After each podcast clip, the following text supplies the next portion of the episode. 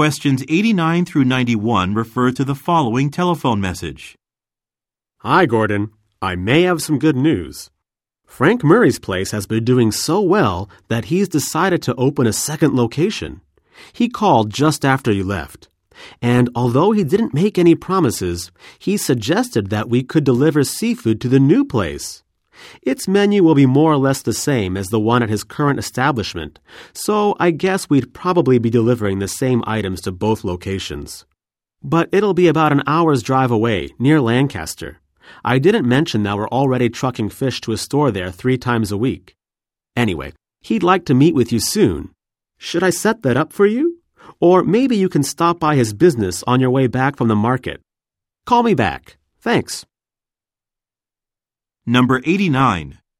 What type of business does the speaker work for?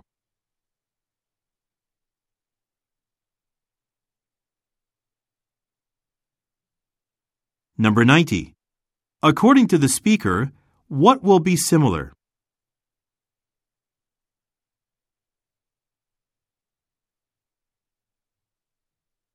Number 91.